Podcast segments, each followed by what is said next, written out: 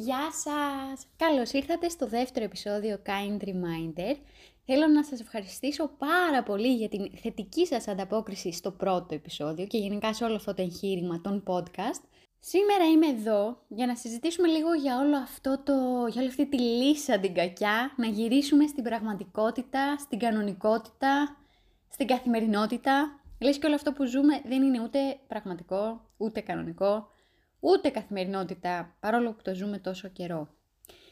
Δεν ξέρω αν το έχετε παρατηρήσει, αλλά όλοι εκείνοι που ανυπομονούν και λένε άντε και για την επιστροφή τέλος πάντων στην κανονικότητα, τώρα δεν με είδατε αλλά έβαλα εισαγωγικά στην κανονικότητα, όλοι αυτοί λοιπόν είναι εκείνοι που, πόσος καιρός είναι, δύο μήνες, ενάμιση, τέλος πάντων δύο μήνες πριν ας πούμε, ανέβαζαν τη Δευτέρα, ε, ανέβαζαν post τη Δευτέρα βρίζοντας που είναι Δευτέρα. Την Παρασκευή ε, ότι επιτέλους Παρασκευή.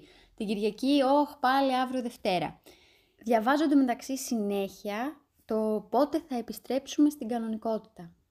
Πότε θα επιστρέψουμε στην παλιά ζωή, σε ειδήσεις, σε site. Γίνεται τέτοια αναφορά στο πριν και αλήθεια θέλω να σας ρωτήσω γιατί; Γιατί τέτοια λατρεία για το παλιό. Νιώθω σαν όταν χωρίζεις, που εξειδανικεύεις κάπως τον πρώην σου, γιατί έχεις ξεχάσει όλα αυτά που έκανε και σου έβγαζε την ψυχή και ξαφνικά γίνεται ο, ο Θεός, ο τέλειος. Ξεχνάς πόσο σε έχει ταλαιπωρήσει, πόσο δεν ταιριάζατε, πόσο σου την έσπαγε το ένα, ο, τίποτα, όλα είναι τέλεια πάνω του. Και ναι, νιώθω ότι αυτό συμβαίνει και τώρα. Και θυμάμαι κάπου πολύ καιρό πίσω να διαβάζω ότι ο άνθρωπος, ακόμα και σίγουρος να είναι, δηλαδή κάποιος να έρθει και να του εγγυηθεί, ότι μία αλλαγή θα τον πάει κάπου καλύτερα, εκείνος θα διστάζει και θα θέλει τη ρουτίνα του. Ταυτόχρονα βέβαια συμβαίνει και το άλλο που εμένα μου κάνει τρομερή εντύπωση, ότι όλον αυτόν τον καιρό οι άνθρωποι που ανυπομονούν για την επιστροφή στο παλιό δεν γκρίνιαζαν που είναι Δευτέρα. Δεν ανυπομονούσαν να έρθει Παρασκευή, ούτε γκρίνιαζαν ότι το Σαββατοκύριακο πέρασε γρήγορα. Και καταλαβαίνουμε πια όλοι ότι δεν φταίνει οι ημέρες, φταίει η ζωή μας είναι πια οφθαλμοφανές. Από την κουβέντα αυτή βέβαια ξερούνται όλοι εκείνοι που χρειάστηκε να δουλέψουν από τους χώρους εργασίας τους και ειδικά εκείνοι που τους βγήκε η ψυχή για να είναι στην πρώτη γραμμή και να μπορούμε εμείς να είμαστε σπίτι μας. Μιλάω για τους υπόλοιπους που είτε είναι σε αναστολή στο σπίτι είτε δουλεύουν κανονικά από το σπίτι και ναι, προσωπικά καταλήγω στο ότι δεν θέλω να γυρίσω στο πριν. Περίεργο. Εγώ ήμουν από αυτούς που εξ αρχής δέχτηκαν όλο αυτό με χαρά. Ε, δεν εννοώ την πανδημία σαν πανδημία και το ότι οι άνθρωποι αρρωσταίνουν και πεθαίνουν προς Θεού, αλλά όλο αυτό το ότι ξαφνικά βρισκόμαστε όλοι στα σπίτια μας, δουλεύουμε όσοι μπορούμε από τα σπίτια μας. Και όλη αυτή η αλλαγή που έφεραν τα μέτρα ε, μου ήταν ευχάριστη. Όλο αυτό βέβαια έχει να κάνει και με το ότι η βασική μου δουλειά, ενώ η δουλειά που κάνω και βιοπορίζομαι, γίνεται από το σπίτι. Αυτό λοιπόν ήταν κάτι πάρα πολύ βοηθητικό γιατί διαφορετικά θα είχα ζοριστεί πάρα πολύ οικονομικά. Ξεκίνησα λοιπόν αυτό το διάστημα αισθανόμενη τυχερή που το σύμπαν δίνει επιτέλους αυτή την ευκαιρία στο να φανερωθούν τα επαγγέλματα που μπορούν να γίνουν από το σπίτι, γιατί με αυτόν τον τρόπο, αν δηλαδή συνεχίσουν κάποια επαγγέλματα να γίνονται από το σπίτι, είμαστε όλοι κερδισμένοι. Θα επεκταθώ στη συνέχεια στο τι εννοώ, αλλά ας πάμε στο πιο βασικό, το ότι δεν θα κυκλοφορούν τόσοι άνθρωποι έξω, που σημαίνει ότι αυτοί που πρέπει να κυκλοφορούν δεν θα βασανίζονται στην κίνηση. Αυτό τώρα είναι ένα τυχαίο. Επίσης, εμένα μου άρεσε και πάρα πολύ αυτή η αναστάτωση που δημιουργήθηκε με το...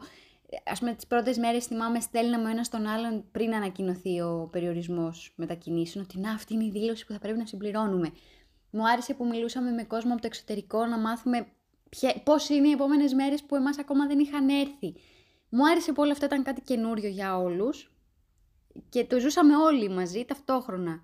Όλοι οι άνθρωποι σε κάθε χώρα, σε κάθε γωνιά του πλανήτη είχαμε το ίδιο πρόβλημα. Και ας ήταν πρόβλημα το κοινό στοιχείο, κάπως νιώθω ότι όταν μοιράζεται, αλλάζουμε όλοι, γινόμαστε πιο ανθρώπινοι.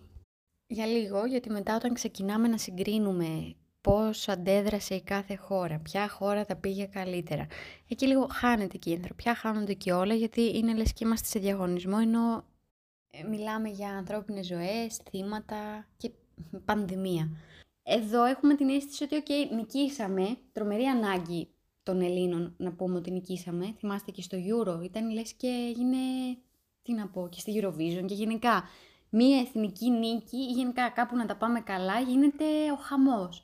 Και είναι λογικό γιατί είμαστε συνηθισμένοι στο να τα πηγαίνουμε πάρα πολύ άσχημα. Παρ' όλα αυτά, ε, δεν έχουμε νικήσει. Δεν έχει τελειώσει όλο αυτό. Θέλει προσοχή και νομίζω ότι είναι πάρα πολύ επικίνδυνη η ψυχολογία τώρα που ο κόσμος νομίζει ότι όλο αυτό τελείωσε και βγαίνουμε έξω και είμαστε νικητές και και και. Πάμε λοιπόν στο θέμα που λέει ότι η πλειοψηφία ανυπομονεί να γυρίσει στην ζωή προ-κορονοϊού. Δεν χρειάζεται να γυρνάμε σε κάτι γνώριμο για να είμαστε ok. Μπορούμε να γνωρίσουμε κάτι άλλο καινούριο, ναι, μαζί σας, και να είναι και εξίσου καλό και καλύτερο. Εν προκειμένου γιατί το προηγούμενο δεν μου άρεσε. Βέβαια αυτό θα σημαίνει ότι ζητάω να μείνουμε για πάντα στο σπίτι, το οποίο δεν είναι αυτό το case. Ζητάω όμως και θα ήθελα πάρα πολύ από αυτό που ζήσαμε να κρατήσουμε κάποια μαθήματα. Το πρώτο και κυριότερο που νομίζω ότι είναι πολύ σημαντικό να κάνουμε όλοι είναι να επανεξετάσουμε τον τρόπο που σκορπάμε τον χρόνο μας. Το παλιό normal, η κανονικότητα, είχε σαν normal και κανονικό το να χάνουμε ώρες στο αυτοκίνητο για μια δουλειά που μπορεί να γίνει από τον ίδιο χώρο. Τόση σπατάλη χρόνου δεν την είχα αντιληφθεί και είναι τώρα στο μυαλό μου μου φαίνεται σαν, ε, πώς να το πω, σαν η ζωή είναι ανατελείωτη και είναι ok να σκορπάμε τις ώρες ξέρεις, πηγαίνοντας στο, στη δουλειά, πηγαίνοντας στο σούπερ μάρκετ, κάνοντας πράγματα που θα μπορούσαμε να τα κάνουμε από το σπίτι και να αφιερώνουμε αυτές τις ώρες σε κάτι άλλο που δεν γίνεται από το σπίτι. Να πας μια βόλτα, να δεις έναν άνθρωπό σου. Μετά ένα άλλο που θα ήθελα να μας μείνει σαν μάθημα είναι ο σεβασμός για τους μεγαλύτερους. Και το λέω αυτό γιατί όλα αυτά που διαβάζαμε για τις μεγαλύτερες γενιές, που έχουν περάσει το πολυτεχνείο, έχουν περάσει φτώχεια, μας φάνταζαν, εμένα τουλάχιστον, πάρα πολύ ξένα. Δεν μπορούσα να συλλάβω ότι μπορεί να συμβεί κάτι μεγάλο και στη δική μας γενιά. Και έτσι νομίζω τώρα ότι έγινε ένα twist μέσα στο μυαλό και είδα τους μεγαλύτερους με μία άλλη ματιά, με έναν άλλον σεβασμό για το τι έχουν ζήσει. Τώρα συγκρίνω το μέγεθος των γεγονότων μόνο. Ε, τον φόβο, το ότι δεν ξέρεις τι θα γίνει, πώς θα εξελιχθεί αυτό, μόνο αυτά βρίσκω σαν κοινά.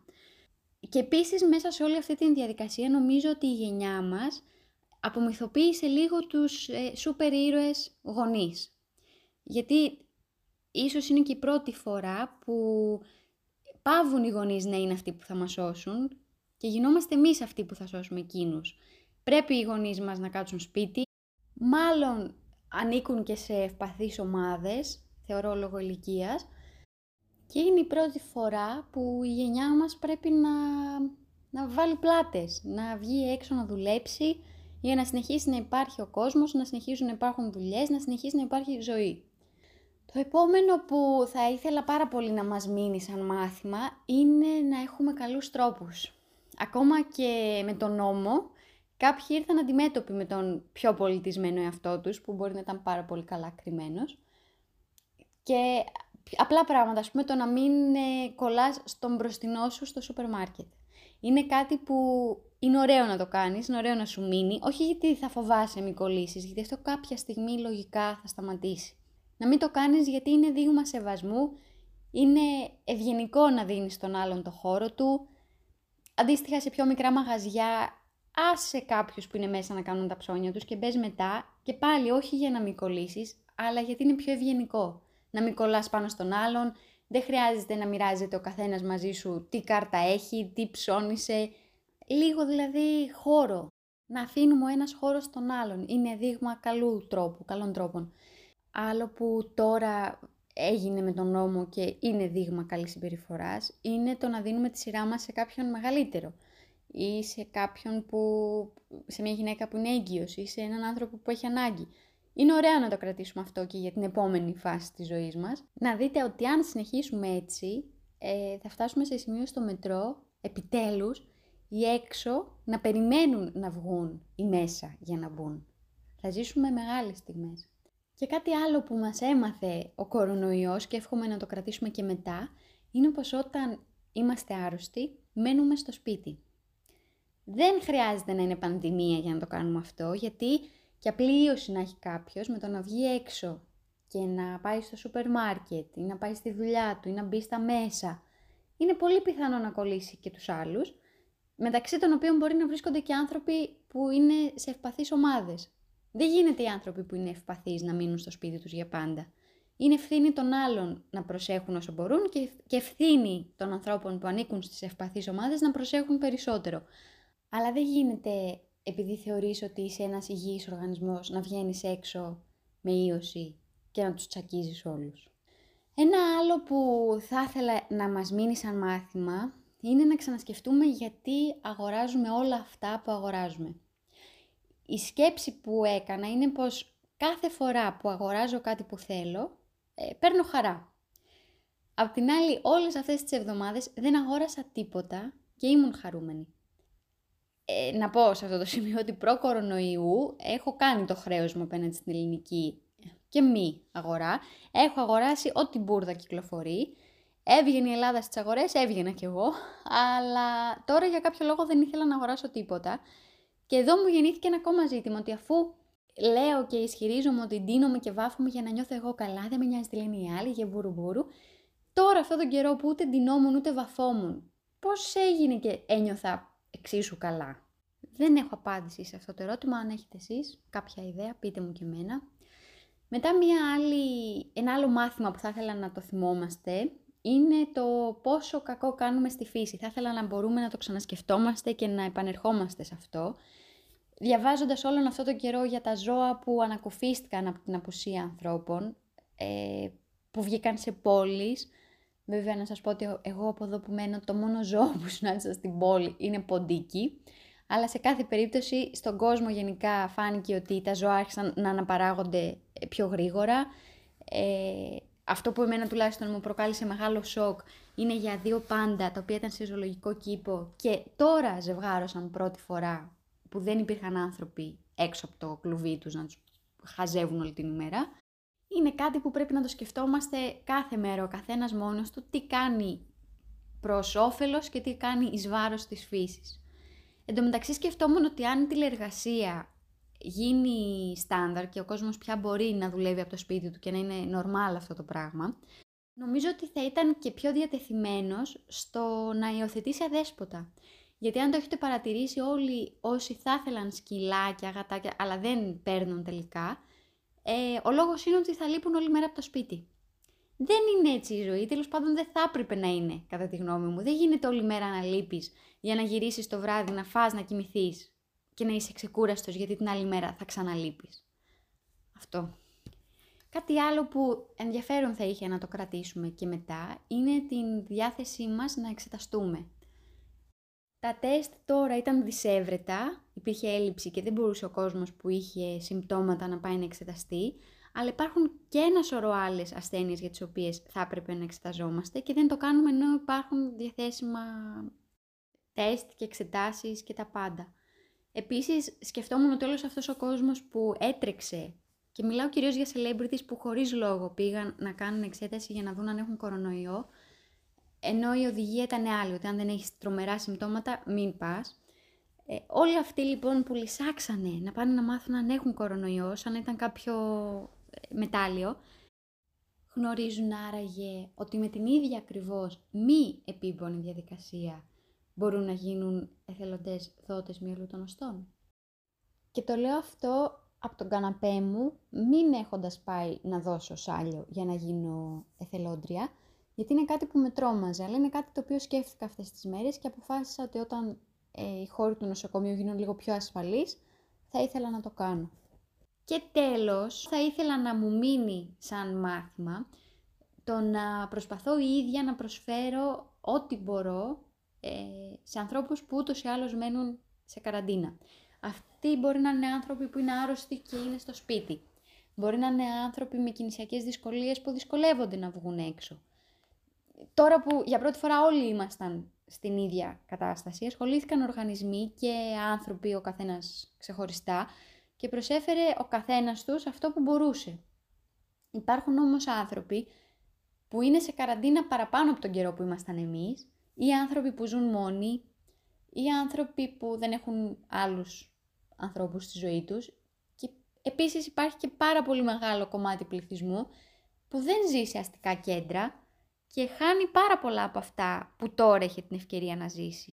Αναφέρομαι κυρίως σε πολιτιστικά δρόμενα, για παράδειγμα θέατρα που ανέβηκαν τώρα και ήταν δωρεάν προσβάσιμα σε όλους, ε, συναυλίες από αγαπημένους καλλιτέχνες, βιβλία διαβασμένα από φωνές που ο κόσμος αγαπάει. Δεν θυμάμαι πριν να έχει γίνει τόση μεγάλη προσπάθεια για να έχουν παρέα και να έχουν ε, δραστηριότητες οι άνθρωποι που μένουν στο σπίτι. Αυτό. Δεν θυμάμαι κιόλας, μπορεί να κάνω λάθος, πείτε μου εσείς.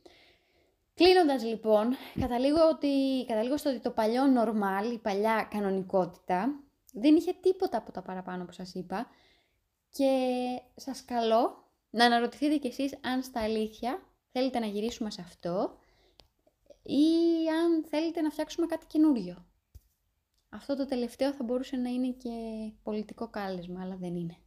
Σας φιλώ. Γεια!